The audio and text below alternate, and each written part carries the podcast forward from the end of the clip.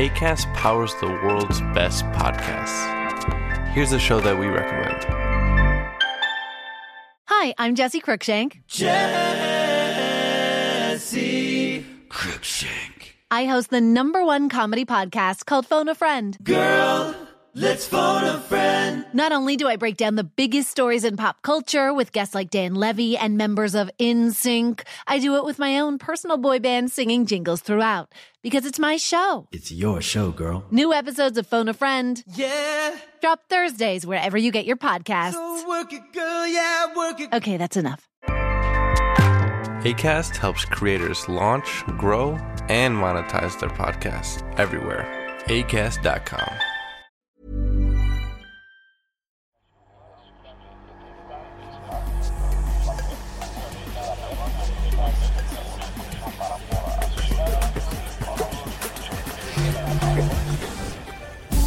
Welcome to Cry Like a Boy, an original Euronews podcast that aims to promote a cross border discussion on gender roles. Our goal is to enable audiences all around the world to deconstruct prejudices and to better understand gender issues in Africa.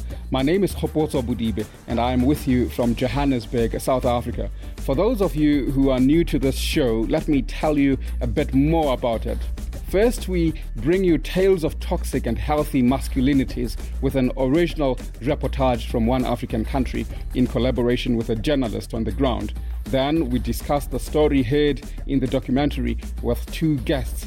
In the last two episodes, we heard the stories of Banna Bama Mainara, the Lesotho men who leave their country to work in South African mines as Zamazama, clandestine, or illegal miners. As you might imagine, sometimes it gets quite hard to produce a podcast in pandemic times. Today, you won't hear the recording of a live conversation with our guests, but we had to record the two interviews in separate moments.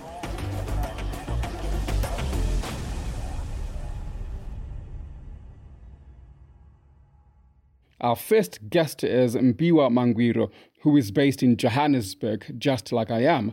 Mpiwa Mangwiro champions gender equality in South Africa and the continent of Africa from both sides of the divide. She is driven by the belief that gender inequality is harmful to both women and men. She believes equality cannot be achieved if men and boys are excluded from efforts to attain it. Our second guest is Rosalind Morris, a Canadian anthropologist who has taught at Columbia University for 25 years. Madame Morris produced a documentary called We Are Zamazama, which is part of a bigger multi format project. This documentary talks exactly about the story you just heard in the last two episodes, but it features protagonists who come from Zimbabwe instead of Lesotho, with some significant differences, as you will hear. The money which I'm getting now is the money to feed my family back home. I'm here in South Africa, illegal. I don't have a passport. But if I can get something, my hope or my my wish is to go back and uh, do my studies, which I left there, back home, and come back again with um, all my documents, which can make me free some people they can ask themselves a question like those people they are dying day and night. Why they are not just leaving this thing? We cannot just leave this thing because that's where we feed ourselves. That's where we pay rent. That's where we, we can take uh, our young brothers and sisters to school. In order for me to, to wake up in the morning to eat is the only to go in the mine to pay rent go to the mine to bath even everything. What i what i depend on is the mine only We chose to focus on the story of the Zamazama as one of the biggest pressures all men around the world feel is to provide, to put food on the table for their families, to be breadwinners. As one widow explained to us, mines are a very lucrative business for uneducated people compared to other forms of employment. Miners bringing home the big bucks are the envy of all their peers, but they also put their lives at risk. The story of the Zamazama pushes all the consequences of this breadwinner pressure to the extreme. But let's first meet these Zamazama to understand who they are exactly. Rosalind Morris, just to bring you in here, what can you tell us about these young men? They're people with very different life trajectories, but they know each other, speak the same language. They share the predicament of being marginalized, in fact, I would say oppressed, Uh, members of an oppressed minority community in Zimbabwe. And they share the predicament of economic destitution, which has led so many minority people in Zimbabwe to have to flee to look for work in adjacent countries. These are people who are following the same routes that their forebears followed for generations. And as in the past, that kind of cyclic migration means that people have families in at least two places, often many, many more. They're spread out across all of southern Africa. They maintain intense relations with those people. You know, in the age of social media, they're WhatsApping each other just as much as we're Zooming each other. They're sending small remittances back home if they can, but that's not very likely for people on the bottom rung. Here in South Africa, Mpiwa Mangwiro explored the social consequences of the extractive industry, an industry that since the old times is deeply connected with masculinity. Mpiwa, what are the different pressures that it brings on different genders? The extractive industry has had an impact, a differential impact on the different genders, if we were to put it that way. Because when you look at it, as I've said, it's an industry that in South Africa it has serviced uh, a number of countries. There's normally an expectation that the man should be the provider.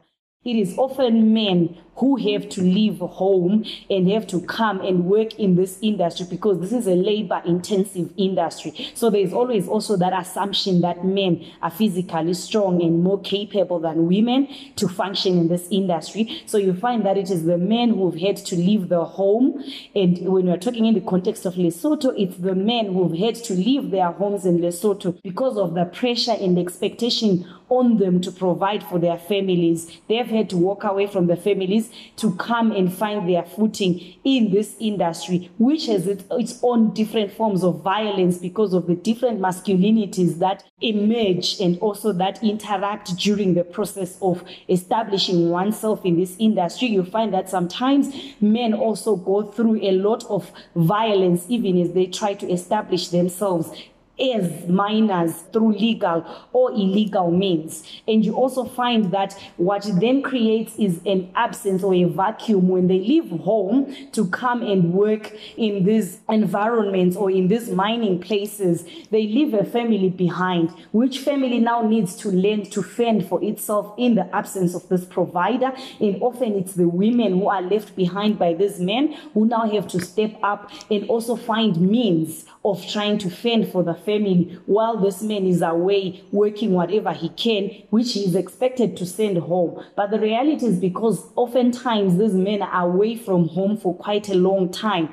they end up getting to have other families. So you find that what would result is that this man has left Lesotho. When he left Lesotho, he had a wife and a family there. He comes to this mining town, he ends up meeting another woman, and in the end, he also establishes another family there. So instead of being able to fend and send and take care of the family that has been left in Lesotho, now he has a responsibility to also take care of this family that is with him in this mining town. The resulting issue being another form of conflict. When he eventually goes back home to Lesotho, he is not carrying much as has been expected of him to be a provider. And it means that he is also leaving another family behind that now has to live with an absent father who has gone back to the other family and the women have to step up in these families most times they have to also step up and play that role that is often associated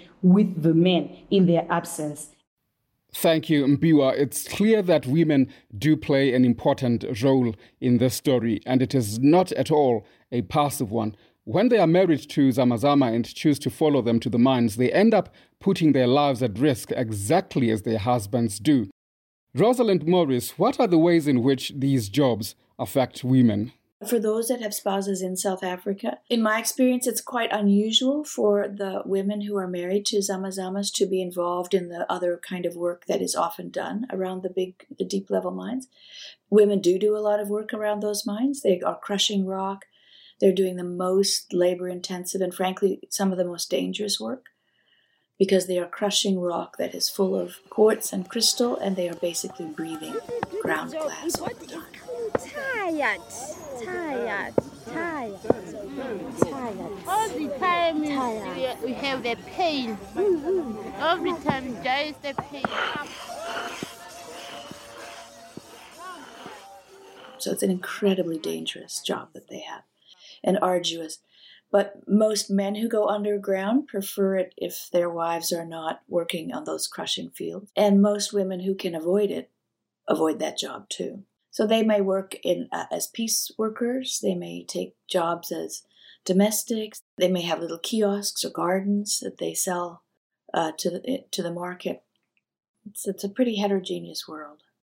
On this same point, Mpiwa, can you give us your response to it? What are your thoughts?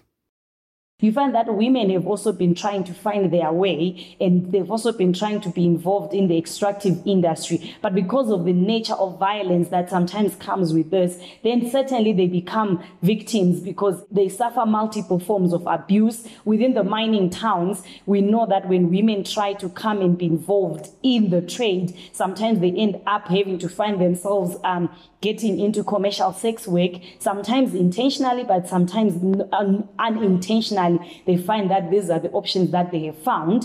But also, you find that the women who have been left home now find themselves in a position where they have to step up. But it's also because there was an expectation both from men and from women that the men should provide, which is stemming out of our societal and gender norms that have always defined uh, or tend to define men as the provider. So, as that woman has also had an expectation on her men to provide. Then when the man leaves, you find that women then find themselves having to carry this bed, this responsibility and having to face some of the multiple forms of challenges and abuses that they face. So yes, they are also victims, but there is also a part where they also try to play a part. But unfortunately, because of the nature of how sometimes uh, harmful gender norms, toxic masculinities, and societal expectations play out, then they end up also being victims in the process. Let us just get back to the question of breadwinning. The reason these young men leave Lesotho is because they feel the pressure of being breadwinners. Let's talk a bit about this, Mpiwa. What are your thoughts? What are your observations? What do you see? So, what happens is that there is this general tendency to expect that a typical man is a man, you know, the, the, the hegemonic masculinity. A typical man is a man who's supposed to provide shelter, to provide food, to provide clothing, to be able to protect their family. That's the kind of the expectation from society of the definition of a typical man. So what you then find is because Lesotho is a country that is also got its fair share of economic challenges so the reality is sometimes the opportunities for men to be able to play that role where they can be gainfully employed and be able to, to provide for their families is limited and they find themselves having to cross over to South Africa where there's been a, a thriving extractive industry or where they're thriving mining, mining expectations. In that decision, when men make that decision, it is because they are trying to live up to those expectations. They're trying to live up to that pressure where they are saying they need to go and find means of provision. And so what becomes, particularly we're talking where people have not had a high form of education, for them to try and look for formal employment, the next available thing that they can do for them is to come and join the work in the mines. So first of all, this is the pressure that is put on a man that as a man, you've got to provide. As a man, you've got to find a way. If you are not able to provide, then you are not good enough as a man. Or if you have no means of taking care of this family, you are not good enough as a man, which also creates this form of emasculation that come with not being able to live up to the societal expectation of being able to provide. So then there's so even young men have this pressure that they need to cross the borders and go and find employment so that they can be able to provide, so that they can be able to have money to pay for the dowry price for their wives. So that's the pressure that it brings. If you are not able to make the provision, then you are not a man enough.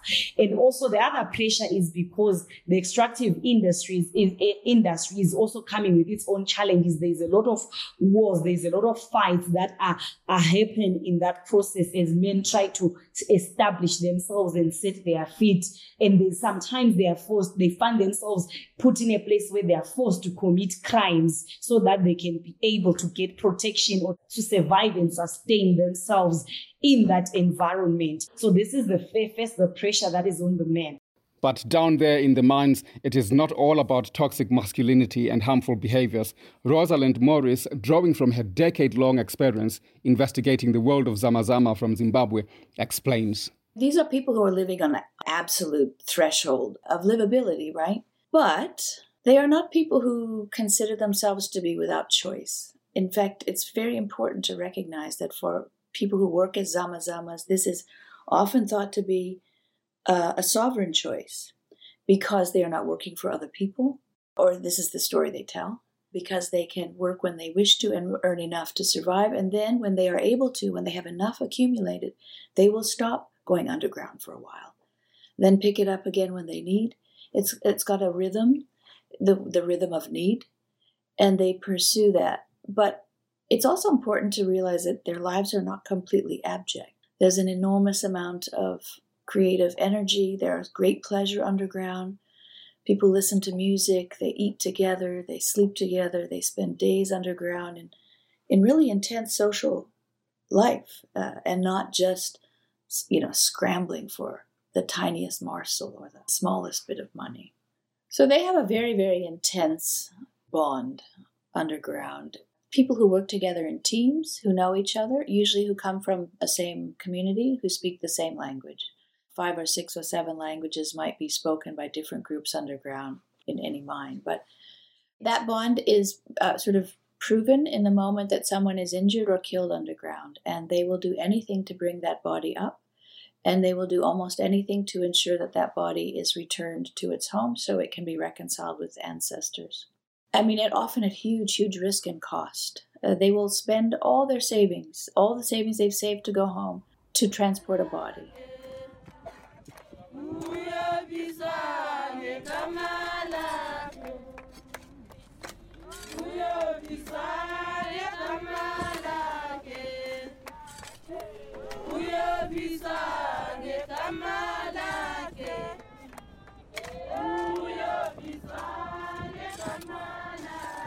And you could say, in one way, that that's a kind of dense social node of solidarity and fraternity. And it also works in some ways as the inversion of the funeral societies because instead of allowing people to save money and, and share it in moments of need, it basically is dissipated with every catastrophe.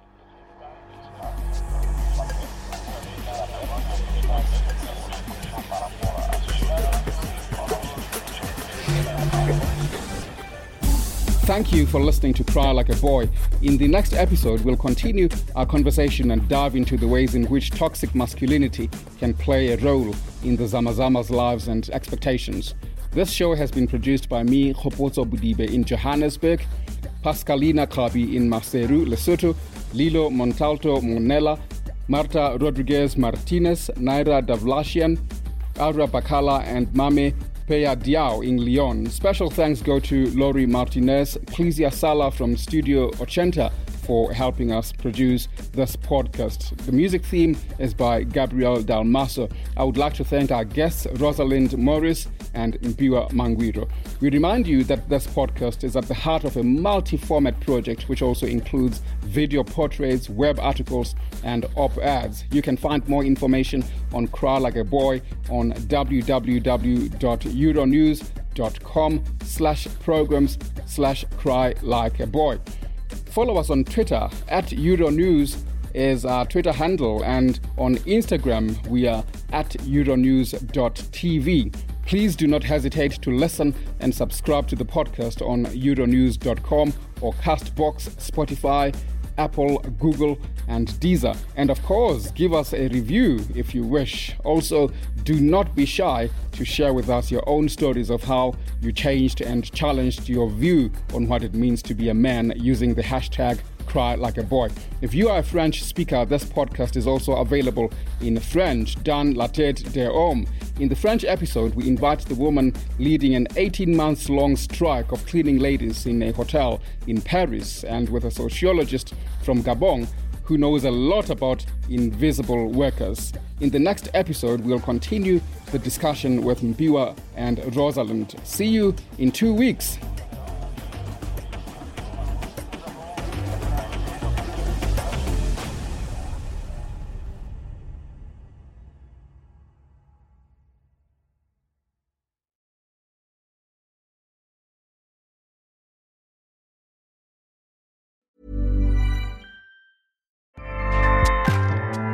ACAST powers the world's best podcasts. Here's a show that we recommend. This is Roundabout Season 2, and we're back to share more stories from the road and the memories made along the way.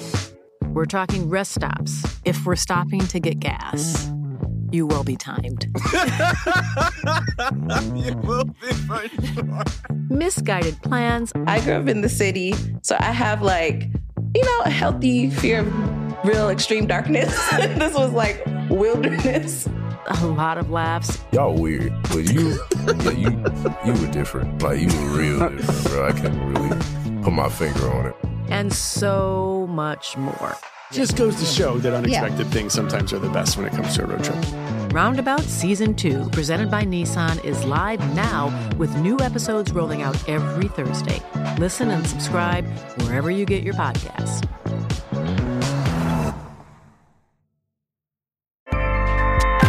ACAST helps creators launch, grow, and monetize their podcasts everywhere. ACAST.com.